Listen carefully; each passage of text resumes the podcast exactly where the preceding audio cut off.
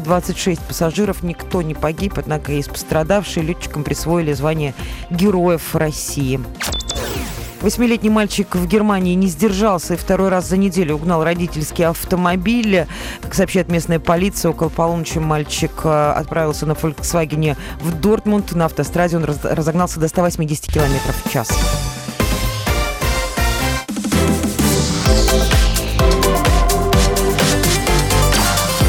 Картина дня. 18.03, добрый вечер всем, кто настроился на нашу волну или всегда на этой волне. Комсомолка во, Владимире, картина дня и Илья Архипов. Начнем с сообщения экстренного, ну, экстренное оно уже было несколько часов назад. Сегодня в районе двух часов дня из гипермаркета «Глобус» эвакуировали всех посетителей и работников. Торговый центр оцепили силовики. Большой информации они не располагали и особо-то разговорчивыми не были. Э, кто-то э, говорил прохожим, что это некое задымление, но при этом очевидцы никакого дыма не видели. И, как выяснилось на данный час, это официальное сообщение силовых ведомств, причиной эвакуации стал звонок э, телефонного лже-террориста. А, вот такие, вот такие на данный момент новости. Пожарных машин, кстати говоря, на месте и не было, были только Другие специальные службы внутрь они никого не пускали. В, вот буквально перед нашим эфиром э, поступило вот такое э, сообщение. В 13.35 в дежурную часть управления МВД по городу Владимиру поступило сообщение о якобы существующей угрозе для сотрудников и клиентов одного из торговых центров. Незамедлительно сотрудниками полиции проведена эвакуация находившихся граждан, а также обследование прилегающей территории с использованием служебных собак. А, в результате отработки объекта угрозы не обнаружено. В настоящее время личность, сделанное данное сообщение, установлена. Сотрудниками полиции проводятся мероприятия по установлению места нахождения этого человека. Ну, кстати, было в «Глобусе» серьезное ЧП. Было это 5 лет назад, в мае 2014 года, когда э, часть склада «Глобуса» э, выгорела. Вот тогда пришлось пожарным очень-очень серьезно поработать. И около месяца Глобус просто не работал. А, к другим новостям. Новость правда, кажется, она из, из ряда вон. Новость медицинская. Об этом сообщает районный суд Судогодского района. Сейчас а, в суде находится э, гражданское дело а, по иску жителя Судогды э, против частной клиники из Владимира. Э, указывается, что за клиника, ну, позвольте мне ее название не произносить, поскольку пока никаких судебных решений нет. А судогодец требует от этой клиники, она действительно хорошо во Владимире известна и на хорошем счету, э, денег это и штраф, и моральный вред за то, что лечили они ребенка некачественно и невнимательно. Полгода человек, точнее его ребенок мучились. Полгода э, папа возил, и мама возили ребенка в клинике, в клинике частной, в эту конкретную. И там буквально проглядели а вот что проглядели, расскажу прямо сейчас. Лечили э, ребенка от аллергического риносинусита. Между тем, состояние здоровья ребенка ухудшалось, эффекта от назначенного специалистами этого частного медучреждения не было. В итоге ну, пришлось обращаться в областную детскую клиническую больницу. А вот там врач практически сразу поставил диагноз совершенно другой. В носу у ребенка маленькая деталька детской игрушки. Какую сумму требует от э, клиники, в этом официальном сообщении не говорится, тем не менее уже сегодня, вот сегодня начали рассматривать это э, дело, так что вполне возможно уже завтра на э, сайте Комсомольской правды будут, будет чуть больше подробностей этой самой выходящей из ряда вон истории. В Муроме дом, где взорвался газ, практически восстановлен. Об этом сообщают местные власти. Таких историй за это лето а, было сразу три. Во всех есть что-то похожее и что-то, конечно, разное. Понятно, что есть истории собственно, вмешательства в технику, есть истории неадекватного использования, точнее, использования неадекватным человеком газового оборудования. Вот в Муроме Жителям говорят, скоро можете вернуться в свои дома, а вот те далеко не все рады этому возвращению, потому что по-настоящему боятся за собственный дом. А взрыв произошел 2 июня. А подъезд, первый подъезд заметно повредили, задело и квартиры в соседних. В общем, 60 квартир, это весь дом, почти сразу расселили. Э, этот год, кстати, показывает, что жители довольно быстро на находят себе временное пристанище у родственников. Ну вот, на наверное, Юрьев Польский пожар, наверное, не был э, для этого характерным. Люди били во все колокола и требовали от местных властей, от областных властей как-то помочь. Вот в Муроме, в Коврове все было э, примерно одинаково. Ну, гостиницу, в общем, для людей бронировали. Дом отключали от коммуникаций, исследовали, исследовали две разные компании. Одна была из, э, по-моему, Ставрополья, а другая тоже из э, региона от нас далекого. А, а вот результаты двух компаний оказались разные. А, первое исследование показывает, что здание практически остается в аварийном состоянии, а, потому что деформационные процессы в подъездах продолжаются. А в другом сообщении э, здесь мол, все, слава богу, страховочные мероприятия необходимые э, оценили в 25 миллионов рублей, и все, обследование подтверждает, что дом, дом живой. А, вла, власти Мурома поверили второму, и, соответственно, вот сейчас говорят, что э, люди можете практически уже скоро возвращаться. А, однако, увы, жители требуют от местных властей компенсации рыночной стоимости жилья.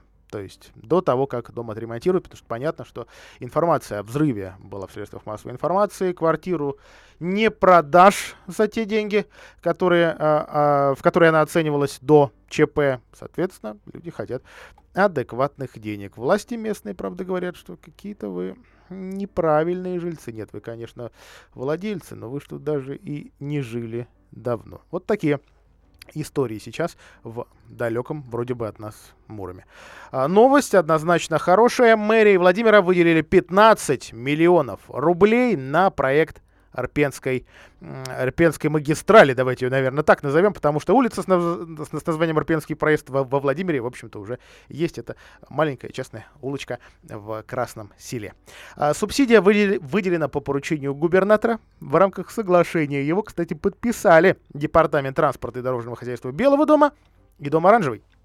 И, кстати, стало известно, что сообщение, которое я читаю прямо сейчас, оно аж месячной давности, но известно об этом в таких подробностях стало только сегодня. Заказчик работ э, это мэрия Владимира.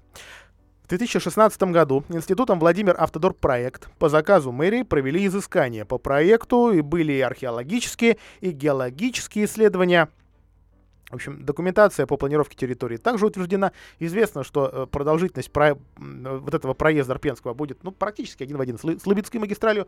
2 километра 200 метров. Вот только со стоимостью сейчас власти осторожничают. Называли разные суммы, и, те же самые 2 миллиарда 200 миллионов. А, было всякое, и миллиард называли. Сейчас Белый дом пишет. Стоимость самих работ определится по результатам разработки проектной документации и получения положительного заключения экспертизы по ней. А субсидию бюджету Владимира на указанную сумму предусмотрели в областном бюджете, кстати, на этот год. А, тему этой стройки затрагивал губернатор Сипягин на встрече с президентом. Было дело в конце прошлого года глава государства поручил министру транспорта рассмотреть это обращение и цитирую, доложить предложения. Ну вот больше информации э, по, скажем так, по этой федеральной встрече, по этим предложениям э, на, на, на данный момент не имеем. А, но есть новость у нас не столько дорожная, сколько, сколько строительная или благоустроительная. Жители Владимира, жители Юго-Запада в социальных сетях жалуются. Их лишили целого большого тенистого сквера. Еле клены, березы, э, чего только в этом э, сквере не было. Улица Завадского. Э, район Хрущевок, действительно сквертинистый, через него асфальтовые дорожки были проложены. Ну, названия, наверное, у сквера не было, но вроде как местных жителей он радовал. Тем более сквер такой внутри такого двора-колодца из Хрущевок. Но выясняется, власти наконец-то города, власти города приступили к строительству ЕСЛей на этом месте. Правда, до сих пор не заключен контракт с подрядчиком. То есть просто расчищают э, площадку, что уже возмутило а, людей, которые к этим самым а, деревьям привыкли, написали жалобы в строительный надзор, и в мэрию, и в дом оранжевый, и масса коммуникаций, выяснилось, там проходит. Которые, соответственно, сейчас начинают а, часть а, раскапывать. Ну, вот это все, увы, не очень нравится а, людям. Но вот выясняется, что это те самые, а, те самые ясли, точнее, а, одна из четырех пристроек ясельных на 50 мест, которая запланирована рядом с существующим 66-м садиком. А, к сожалению, в общем-то, никто людей не предупредил, а, что строить-то будут прямо перед носом у жилых домов, а не, на, как, как раньше говорили, на территории самих детских садиков, просто подвинув там какие-то э, детские э, площадки. Так что вот э, такие, такие пока неприятные новости. Ну и забор. Забор тоже уже появился. Что касается сведений э, или комментариев от главного эколога, мы их на данный момент не, не, не получили, но, правда, обещали разобраться, все ли адекватно провели, э, адекватно ли провели вырубку в этом месте на, на юго-западе, ну и, соответственно, что будет на остальных территориях, потому что таких перестроек будет 4, из них на, на юго-западе 3. Реклама на радио «Комсомольская правда». После этого о том, как Владимир готовится к предстоящей большой переписи населения 2020 года. Картина дня.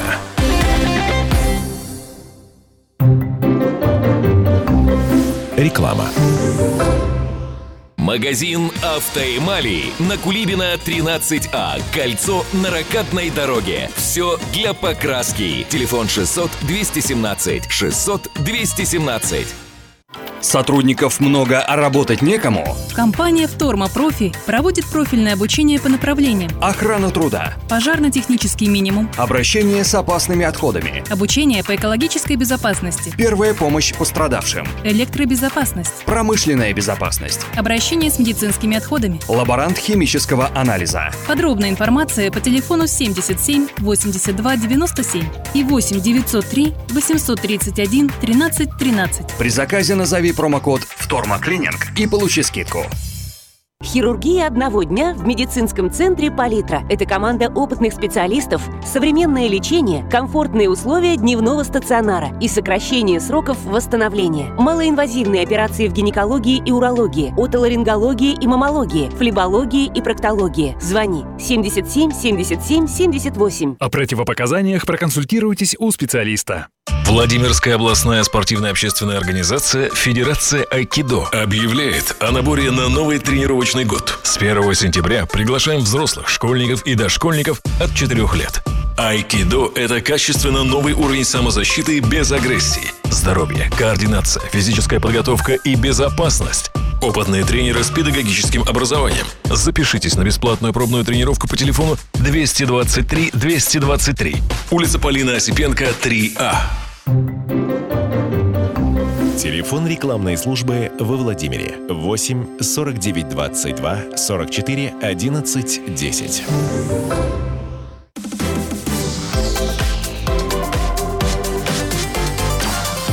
Картина дня. А, продолжаем картину дня. Во Владимирской области проверят все адресные таблички и освещения. Владимир Стат, орган статистики, государственной статистики, начинает готовиться к предстоящей переписи населения, а очередная всероссийская перепись в 2020 году. В общем, произношу 2020, кажется, это настолько далекое будущее, но нет, уже через каких-то 4 месяца. А, а перед переписью необходима большая предварительная работа. В том числе нужно проверить карты и схемы населенных пунктов и списки домов. А, а этим уже с 30 августа, то есть ровно через неделю, займутся регистраторы службы. Всего таких будет 411 человек. Их задача уточнить адрес каждого дома. Жилого, нежилого, учреждения, пристройки. Определить число квартир, наличие кодового замка или домофона, наименование управляющей организации.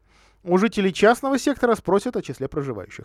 Вся информация будет необходима переписчикам в будущем году. Э, в среднем каждому регистратору предстоит проверить около 600 домов. Отдельная задача проверить аншлаги. Адресные таблички на каждом доме с названием улицы и номером дома, а на подъезде таблички с номерами квартир. Если недостатки увидят, а их увидят, сообщат местным властям и попросят привести аншлаги в порядок. Не то, что попросят, даже потребуют, потому что есть такая обязанность. Э, кстати, регистраторы обратят внимание и на наличие освещения дворовых территорий и подъездов. Регистраторы будут ходить с синими портфелями с названием Федеральная служба государственной статистики и иметь при себе удостоверение. Так что если вы такого человека увидите с портфелем, разглядывающего дома, расспрашивающего бабушек на скамеечках о чем-то, нет, это с большой долей вероятности не мошенник. Это именно государственный регистратор, э, и если считаете бдительность не лишней, пожалуйста, то самое удостоверение у него и попросите. На самом деле, таких вопросов в вашем доходе и так далее он задавать не будет. Вот, наверное, поэтому также можно отличить мошенник это или регистратор, потому что все серьезные вопросы в будущем году. Сообщить об отсутствии адресной таблички может любой житель. Для этого нужно позвонить на горячую линию Владимир Стата. Городские Владимирские телефоны 33 50 98 33 50 98 33 36 71. Контактная информация на сайте Владимир Стата, э, там в разделе «Районные отделы». Зачем во Владимирских школах ставят детские площадки для малышни? Не праздный вопрос, но им стали задаваться родители в социальных сетях. Дело в том, что площадки-то все эти вроде бы новенькие, только находятся они за забором и с детсадовцами попасть туда просто нереально. В последние годы на территории Владимирских школ, э, школ ставят, э, ставят э, действительно современные, хорошие, новые детские игровые площадки. Предназначены они почему-то для детсадовцев, а не для школьников. Ну вот посмотрите на них. Горки, качели, домики, а, такие э, шведские а, а, или нет, все-таки это, наверное, альпийские стенки, они интересны детям до 6-7. Но это, может, конечно, и неплохо, почему бы после садика не погулять с ребенком на территории его будущей школы. Ну или давайте представим, что это все для, для первоклассников. Вот только все площадки стали поводом для недовольства молодых родителей, э, для э, писем, для э, слез малышей. На площадку-то попасть нереально. 49-я школа, 8 юго-западный микрорайон, самая новая школа Владимира. Детская зона манит малышей в округе. Тем более, что домов в округе новых полно, малышней полно. Но детские площадки, увы, небольшие, больше скорее парковок. А хороших пла- площадок, видимо, и новых не появится. Микрорайон практически за- застроен. А, ворота школьного забора открываются только в будние дни. Э, пока идут уроки. В остальное время дети смотрят на площадку через забор. А родители регулярно выламывают палки в заборе. Школа регулярно забор ремонтирует. Поэтому площадка то доступна, то недоступна. Территория школы закрыта полностью лишь по воскресеньям, когда не работает школьный персонал и в здании остается только охрана, рассказывает Александр Карпилович, официальный представитель мэрии. В остальные дни школа открыта с 8.30 до 7 вечера. Держать территорию открытой круглосуточной нельзя по требованиям федерального законодательства. Тут пересекаются вопросы безопасности учащихся и необходимость сохранять в, целостности школьное хозяйство. Если кому-то нужно прийти поиграть или позаниматься отдельно, поговорите с директором. Светлана Подшибякина зовут директора, она открыта для предложений родителей, правда, до сих пор к ней никто не обращался, проще ломиться через забор, отмечает Карпилович. Забор школы, ну, тема все-таки сложная. Территория 49-й достаточно велика, входа два. Один со стороны 13-го дома по Нижней Дуброве, а второй напротив финансового университета. А, так вот, главным считается первый, второй от он скорее всегда закрыт. Вот получается, что тем, кто живет в районе улиц Фатьянова, Тихонравова, вот этой Спиранского, э, проще было бы заходить через второй ход, но замок. Что делать? Либо с ребенком тащиться в, в обход, ну, там где-то 350-400 метров, или через забор. А что выберет в таком случае русский родитель? Правильно, будет ломиться напрямую ну или российский. А вот в паре мест в ограждении сделали такие дырки достаточно для того, чтобы человек пролез. Ломать забор, конечно, плохо, кто спорит, но почему нельзя открыть вторые ворота? На это Карпилович говорит. Дело в том, что видеонаблюдение на территории школы сконцентрировано у главных ворот. Там же находится и охрана, а во-вторых, они не могут находиться круглосуточно. Так что сохранность, безопасность, все это, все это лежит на школе. В общем, похожие конструкции стоят и у девятой школы. И у 23-й гимназии, и у школы в Лесном, и на первые две тоже постоянно рвутся дети. Вот, кстати, там в, Лесном сейчас, по-моему, большой ремонт. А, но получается также, ну, ну, так же получается, не всегда в Лесном площадка достраивается, учитывая, что хороших в микрорайоне не так много. Представляю, какой популярностью она будет пользоваться. Кто и почему решил, что забор добавит школе безопасности? К сожалению, неизвестно. Перемахнуть его сможет любой хулиган, безопразничать там свое удовольствие. Эти антитеррористические домофоны, заборы, заборчики. Простите, это все-таки скорее смешно а и охрана, и видеонаблюдение, которого почти нет. Не знаю, как это все спасет. Так что забор — способ э, потратить деньги и борьбы с маленькими детьми, которые хотят на, на площадку. Ну и топчут там, наверное. Или горки, качели, домики — это все для школьников. Ну вот власти говорят «да» что они для детей от 7 до 9 лет. По нормативам для начальной школы предусмотрены занятия на свежем воздухе, говорят в мэрии. Для этого в новых школах и появляются новые площадки, а дети дошкольного возраста могут посещать площадку днем. После садика малышам 4 лет нужно готовиться ко сну, а не играть в подвижные игры. Еще раз, еще раз отмечают в мэрии. Так что, похоже, правду правду родители, может, и не найдут, если, конечно, действительно не, да не возьмут вот эту заметку в «Комсомольской правде», да не пойдут к директору той или иной школы и гимназии. Еще немного о красоте. А все ли играют по правилам в онлайн-голосовании за самую красивую деревню? Кстати, неделя осталась до подведения итогов. Онлайн-голосование в конкурсе, в новом, ежегодном стартовало 15 числа.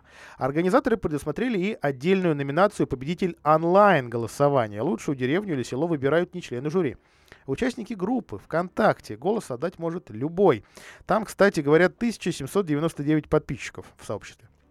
Изначально организаторы такого конкурса деревенской красоты заявляли, что в номинации будет один победитель. Вот сколько вот максимальное число наберет деревенька, вот, значит, она и выиграла. И получила денежки, и там можно что-то там, дорогу подремонтировать или детскую площадку построить.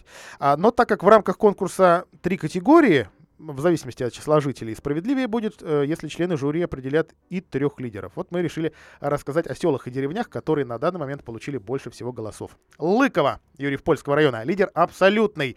На сегодня за, за его победу проголосовало 649 человек, при том, ну, вот столько было перед эфиром. При том, что все население села 125. Администраторы не исключают вероятности накруток. Если они есть, станет известно после завершения онлайн-голосования, когда голоса пересчитают вручную. Тройка лидеров по категориям. Населенный пункт до 150 человек. Первое место по количеству голосов именно Лыково. В категории от 150 до 1000 Толпухова Собинского района. Факт накруток исключен здесь, потому что голосов меньше, чем жителей. Вроде все, все, все честно и уже проверили. Ну и категория населенные пункты до 3,5 тысяч. Село Илькино Меленковского района. Все цифры действительно на 23 августа. Участники должны помнить, что за накручивание голосов обещают деревню с конкурса снять. Голосование продолжается до 5 вечера 31 августа. Так что можете свою, может быть, дачку или свое родное имение, родную усадьбу поддержать через сеть ВКонтакте. Мы прервемся на рекламу и музыкальную паузу.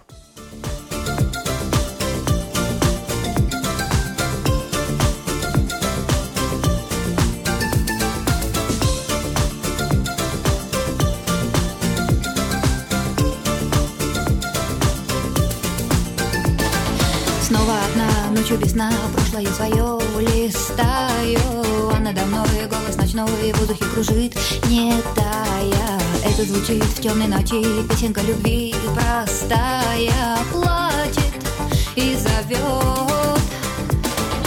Мой ненаглядный боль моя Мой ненаглядный я твоя Знает лишь небо, как тебя люблю я Мой ненаглядный жизнь моя Мой ненаглядный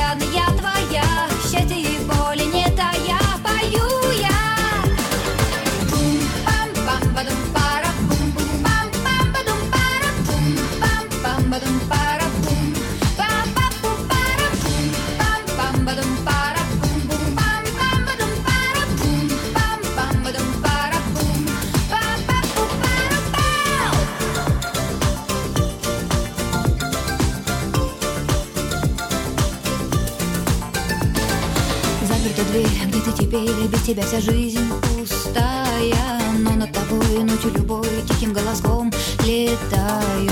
Это любовь, просто любовь, песенка любви святая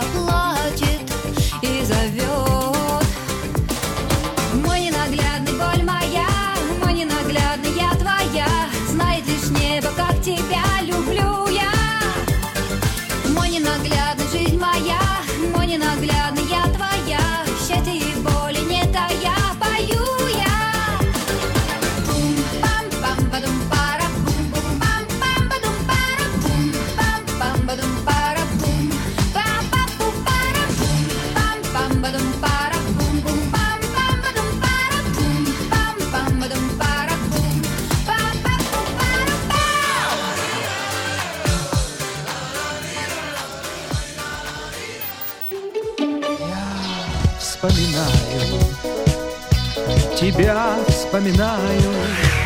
Антонов. Каждый вечер в эфире радио «Комсомольская правда» вспоминает.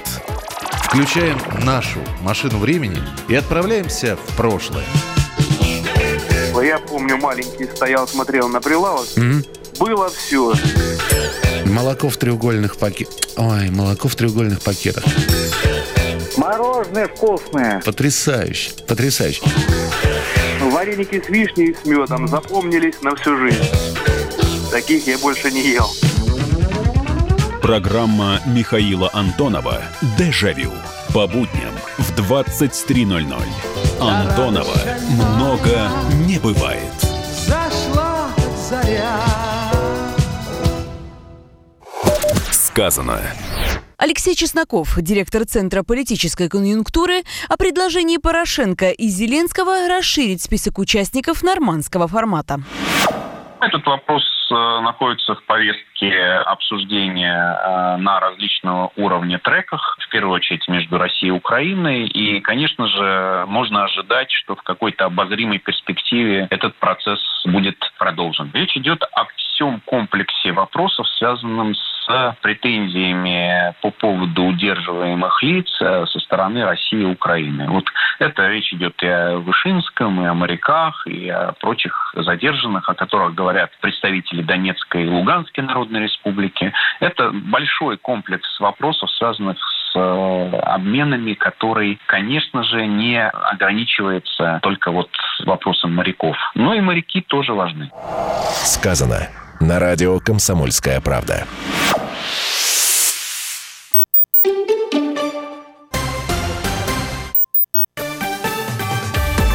Новости на радио «Комсомольская правда».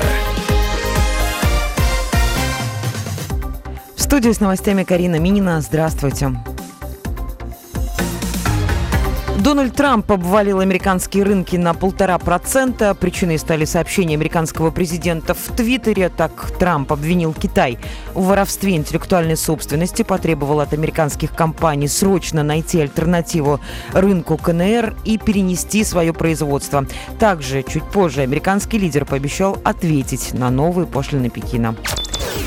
Американское посольство запросило у МИДа России срочный доступ к Полу Уиллану. В диппредставительстве заявили, что хотят поговорить с ним в связи с серьезными заявлениями по поводу его здоровья. О задержании Уиллана стало известно в конце прошлого года. Мужчину подозревают в России в шпионаже. Ему грозит от 10 до 20 лет колонии.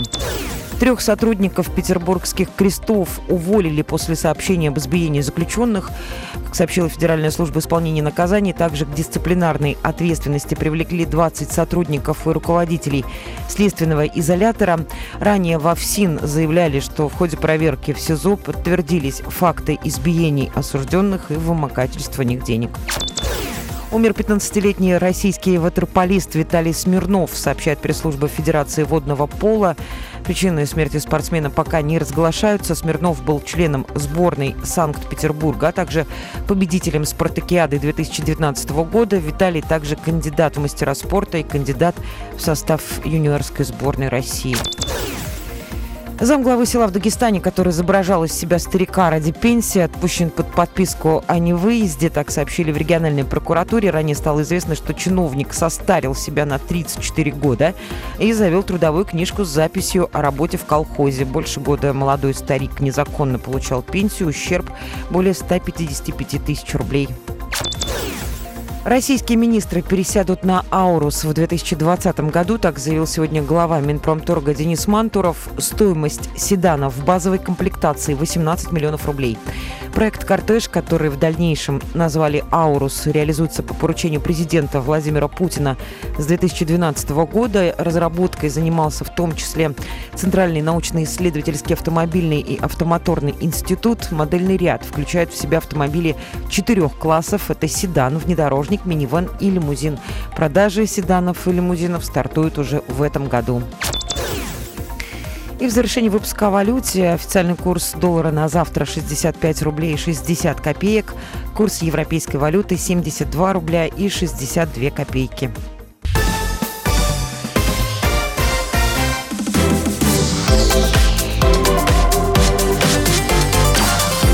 Картина дня. А дефицит медицинских кадров – проблема, к сожалению, не только для Владимирской области актуальная. А во Владимирской области, ну, действительно, мы же в ней живем, а, пытаются решить эту проблему еще одним способом. Запустили проект возвращения в профессию. А, что касается структур, которые курируют это облздрав и департамент по труду и занятости. А цель проекта понятна. Вернуть именно в государственные больницы специалистов, которые больше года по специальности в госбольницах не работали. А потенциальные участники должны быть зарегистрированы в центрах занятости как безработные, а либо быть так называемого предпенсионного возраста, новая категория, или уже пенсионного. А, либо, что тоже возможно, вероятно, находиться в декрете. А, таких работников переподготовят. В рамках трехсторонних договоров между лечебными учреждениями, центрами занятости, занятости и колледжами колледжами, конечно, медицинскими. Владимирским, Александровским, Ковровским, Муромским. Выбор специальностей. Ну, во всяком случае, не две строчки. Сестринское дело, лечебное дело, сестринское дело в педиатрии, там огромный спи- э, список циклов. А, лечебное дело а, в охране здоровья сельского населения, а, функциональная диагностика, физиотерапия, рентгенология. В общем, большой список. Он, он не полный, полюбопытствуйте на сайте облстрава, там есть все ну, там, до, до сиделок и санитаров. А план на год текущий переподготовить 90 граждан. Хотя спрос, конечно, он больше, э, и вакансии мы уже несколько раз цифры от разных ведомств, разных чиновников произносили, что самые минимальные цифры 900-1000 у нас нехватка специалистов на всю область, в общем, огромные цифры. Работодатели на середину августа заявили 314 вакансий среднего медицинского персонала. Но это вот именно, если мы говорим о среднем, это правда тоже ведь очень немало. Что касается угроз нашему здоровью, о них нас предупреждает Роспотребнадзор. В ближайшую осень и зиму в регионе ожидается а, циркуляция нескольких штаммов вируса гриппа. А, по данным Всемирной организации здравоохранения, наибольшее распространение получат вирусы А и так называемый Канзас. А, и, а также в категории Б вирус Колорадо. Вот эти, наверное, два названия мы с вами и будем слышать Э, весь осенне-зимний э, сопливый период Канзас и Колорадо. Э, первые очень опасны для, для, для человека. Вот что касается Колорадо, все-таки говорят, что к этому вирусу у многих жителей есть иммунитет. Региональное управление Роспотребнадзора напоминает владимирцам о том, что можно, да и нужно сделать прививку. Защитный эффект после нее наступает э, после 8-12 дней, сохраняется в течение года. Сейчас самое время, говорят, об этой прививке задуматься. Вакцинация включена в национальный календарь прививок, ее можно сделать если вы в так называемой группе риска, даже бесплатно. А, там дети с 6 месяцев, ученики школ, студенты, работники медицины, работники образования, транспорта, коммуналки. А, государство гарантирует бесплатную вакцинацию беременным, тем, кому больше 60, призывникам, а тем, у кого хронические заболевания определенного списка. Руководителям предприятия рекомендуют организовать вакцинацию на производстве, просто позвонить, вот, мол, приезжайте к нам э, на предприятие и всех тут давайте колите, выделить средства на закупку вакцин самим, если частное предприятие, как считают, что экономический эффект от этого будет на порядок, то есть там, в 10, в 20 раз больше затрат на саму вакцинацию, ну и потом на все соответствующие выплаты самому работнику на время его отсутствия на рабочем месте. А, о хороших новостях от музея-заповедника их сразу две. Во-первых, решили на месяц с лишним отложить пока введение так называемого сувенирного налога, то есть платы за использование в коммерческих целях изображений музейных памятников и предметов.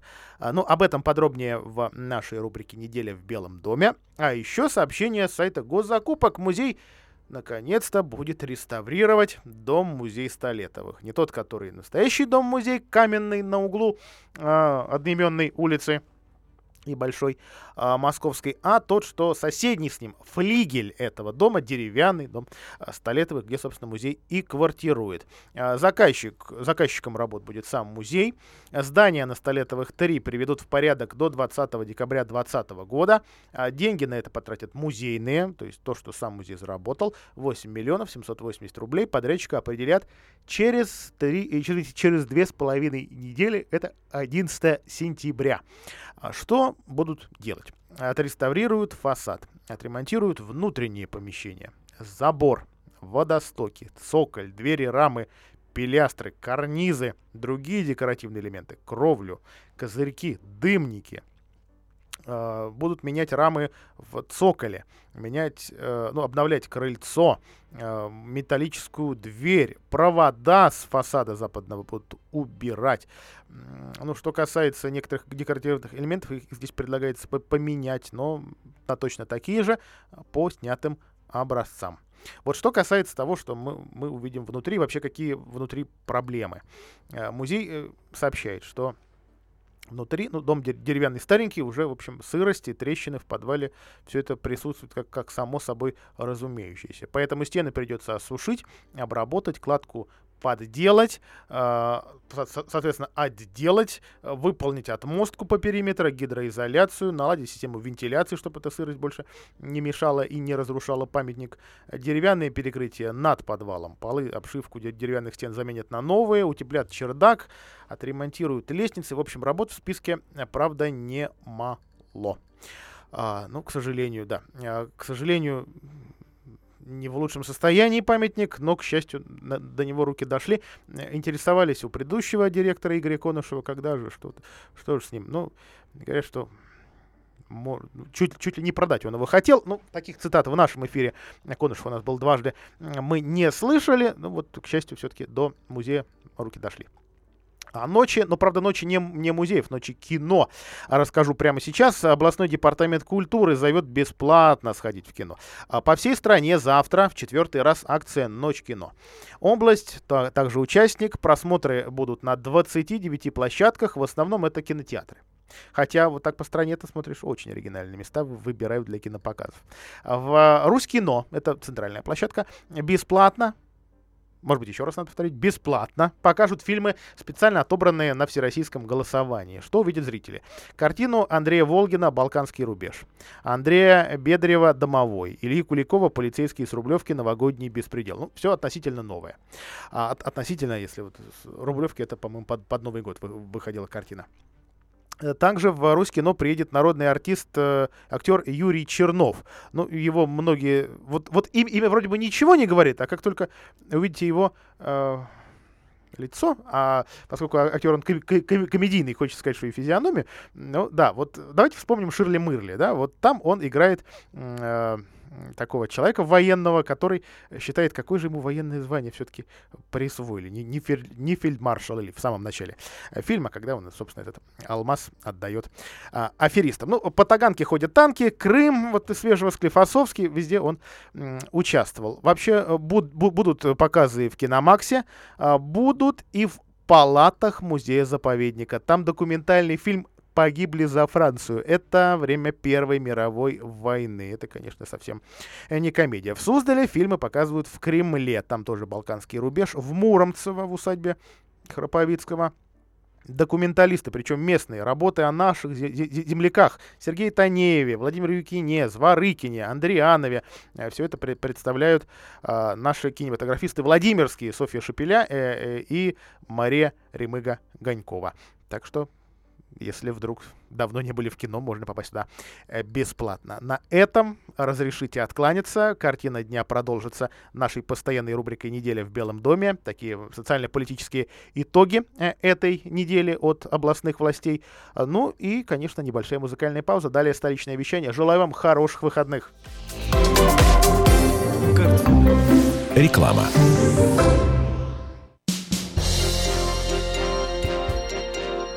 Владимирской области в августе исполняется 75. У региона есть свой флаг, который утвердили ровно 20 лет назад. И его относят к одним из самых необычных. геральдисты и власти решили, что на нем одновременно будут красоваться и советские символы, и царские. Герб Владимирской области, тот, на котором львиный леопард в императорской короне держит большой крест, соседствует серпом и молотом. Но побеждают православные символы. Крестов на флаге два, а серпов и молотов по одному. За основу полотнища взяли флаг РСФСР. Оттуда и главный советский символ, и голубая полоса слева. Пропорции на флаге поменяли ровно два года назад. Он стал менее вытянутым. Есть у области и другие символы. Архитектурные, скульптурные, живописные, игрушечные и сказочные. С недавних пор есть и инженерный. Самый красивый мост России. Такое официальное звание присвоили Вантовому мосту из Владимирской в Нижегородскую область, связавшему Муромский и Навашинский берега Оки. А уникальному артефакту, самому древнему символу нашей земли, сунгирской лошадки, 25, а то и 30 тысяч лет. Сделана она из бивня мамонта, а найдена в советское время при строительстве кирпичного завода. Самому молодому элементу символики региона чуть более 10 лет. Это муромская ромашка. Знак семьи, любви и верности. А еще Владимирская вишня. Это целых 5 сортов ягоды, 4 из которых на нашей земле по-прежнему растут. Партнер проекта ЗАО «Невский» – одно из крупнейших предприятий региона по разведению молочного крупного рогатого скота, производству молочной продукции и выращиванию зерновых культур.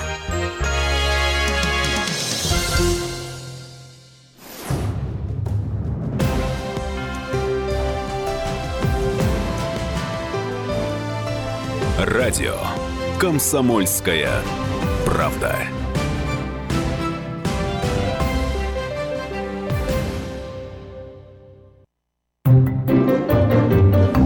Телефон рекламной службы во Владимире 8 49 22 44 11 10.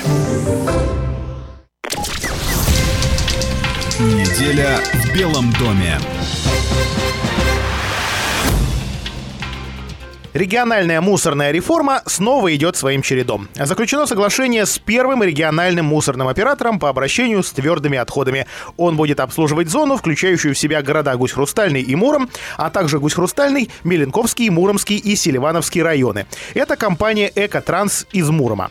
Ранее комиссия антимонопольной службы признала необоснованными жалобы действующих участников мусорного рынка. Тем не подошли условия конкурса. Бомбардировки жалобами активизировались в мае, конкурс на отбор региональных операторов пришлось продлить. Заодно это дало возможность тем компаниям отрасли, что всерьез готовы продолжить работу по новым правилам, еще лучше подготовиться. Все справедливые замечания учитывались, и областной департамент вносил изменения в конкурсную документацию. Поэтому все последующие жалобы на неправильность документов или условия проведения конкурса явно нелогичны и могут расцениваться как откровенный саботаж вхождения области в мусорную реформу, а значит попытки нарушить федеральное законодательство, ведь новая система обращения с мусором – требования федеральных законов. А вот свежее сообщение от Департамента ЖКХ. Сегодня одновременно с проведением конкурсов для регоператоров корректируют схему обращения с мусором с формированием нового перечня объектов обработки, утилизации и захоронения отходов. Маршруты вывоза мусора снова пересчитывают, устраняя перепробег. Уточняют данные о том, сколько же действительно придется вести мусора и куда именно. Заодно обновляют сведения, какие компании мусор производят. По распоряжению губернатора в новую территориальную схему не будет включен ввоз на территорию области мусора других регионов. Цифровизация электросетевого комплекса области проходит в соответствии с дорожной картой. Владимир Сипягин встретился с генеральным директором компании «Россети Центр», управляющей организацией «Россети Центр» и Приволжье Игорем Маковским и его коллегами. С областными властями согласовали кандидатуру нового руководителя Владимир Энерго. Им пока в ранге кандидата на пост стал Иван Янин. За 11 лет он вырос от электромонтера до топ-менеджера. Биография заслуживающая внимания и уважения. Губернатор убедился, что несмотря на кадровые изменения в филиале компании, инвестиционное соглашение, подписанное в декабре между ней и администрацией области, будет реализовано в полном объеме. Владимир Сипягин пожелал будущему директору Владимир Энерго успехов. Впереди реализация больших совместных планов по цифровизации электросетевого комплекса. Жители области очень ждут от нас ощутимых в быту результатов, и мы должны оправдать их доверие. Конец цитаты. В течение этого года энергетики завершат проект «Цифровой РЭС». На базе Суздаль Суздальского района электрических сетей. Таких районов будет три – Суздальский, Судогодский и Александровский. На объектах предстоит реконструировать и автоматизировать распределительную сеть. Еще энергетики запустили процесс установки системы накопления электроэнергии в Павловском Суздальского района для надежности электроснабжения Павловского ФАПа. Теперь перерывов электроснабжения на время ремонтов и аварий не будет.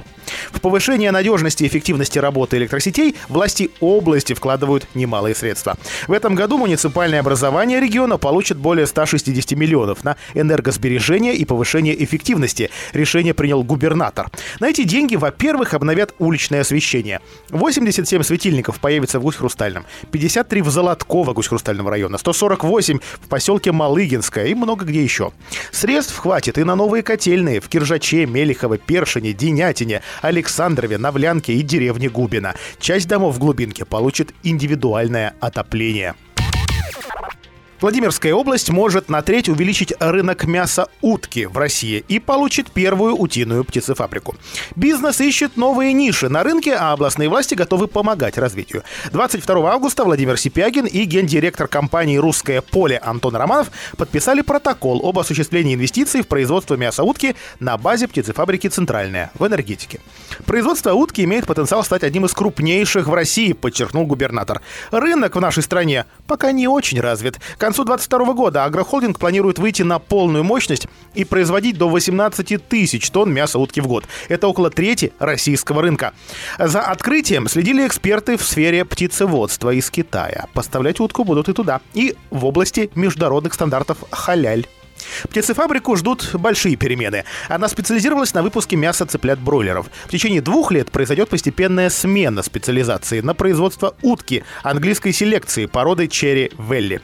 Владимирская утятина в сентябре появится в магазинах. Запланирована реконструкция 59 цехов, в том числе инкубатора, цеха откорма и убоя, строительство очистных и нового производства охлажденных полуфабрикатов оживет элеватор.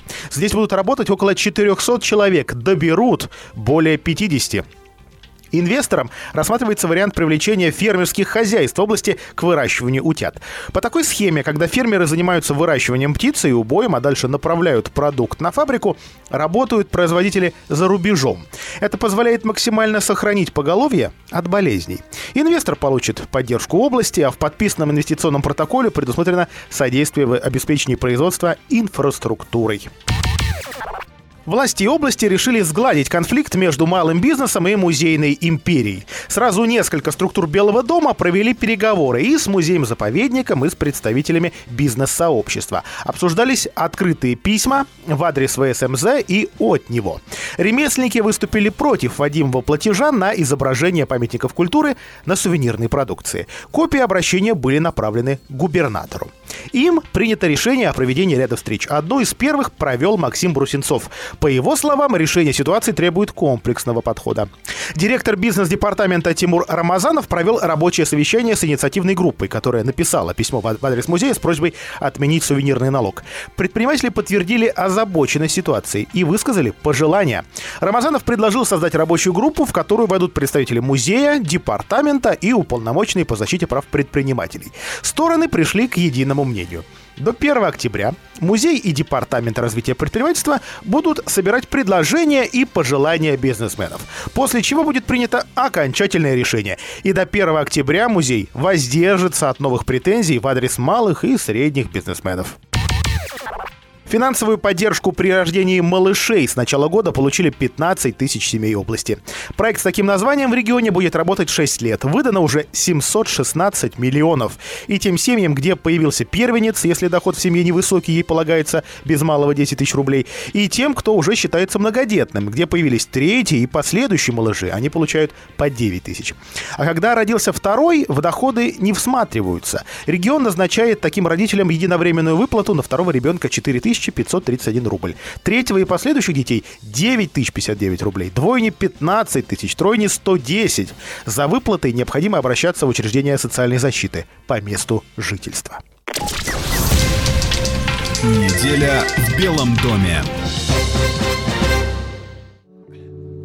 С понедельника по пятницу Будто бы назад Время пятится Мы были нигде, плавали в мутной воде.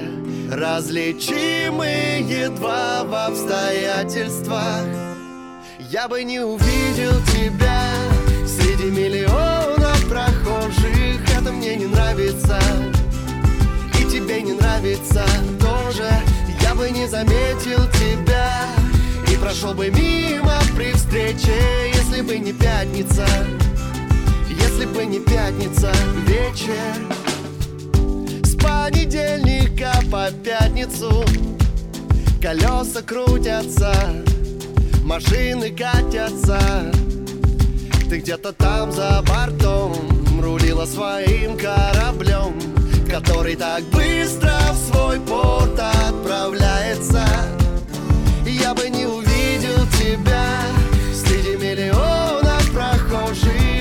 не нравится. И тебе не нравится тоже. Я бы не заметил тебя.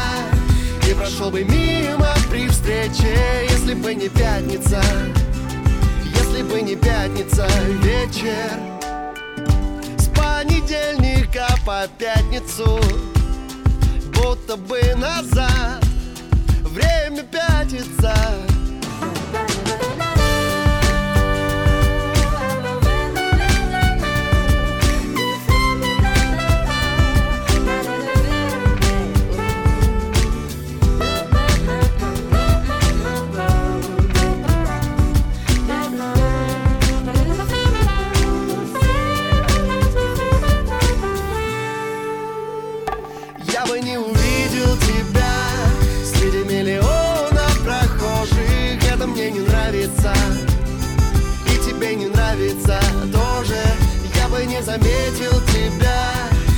прошел бы мимо при встрече Если бы не пятница. Если бы не пятница вечер Я бы не увидел тебя. Среди миллионов прохожих Это мне не нравится. И тебе не нравится тоже Я бы не заметил тебя. И прошел бы мимо при встрече Если бы не пятница.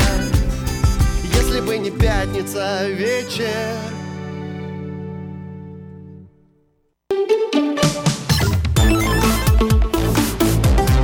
Инспектор гаджетов. Всем привет! С вами Александр Тагиров. И сегодня я расскажу о том, как можно неплохо зарабатывать, играя в компьютерные игры. Звучит как какой-то развод или баннерная реклама, согласитесь. Но на самом деле все законно, хоть и не так просто, как кажется.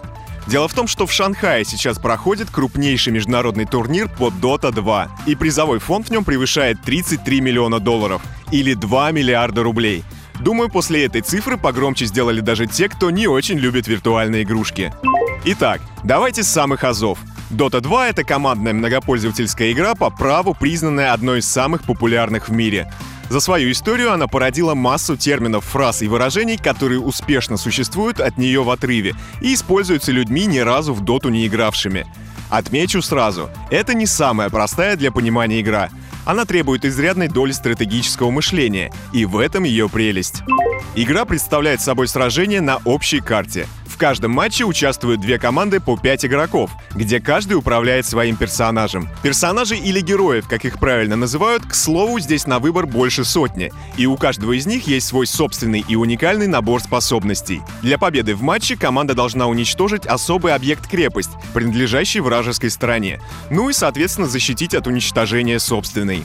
Международный турнир, который проходит сейчас в Шанхае, называется International 2019.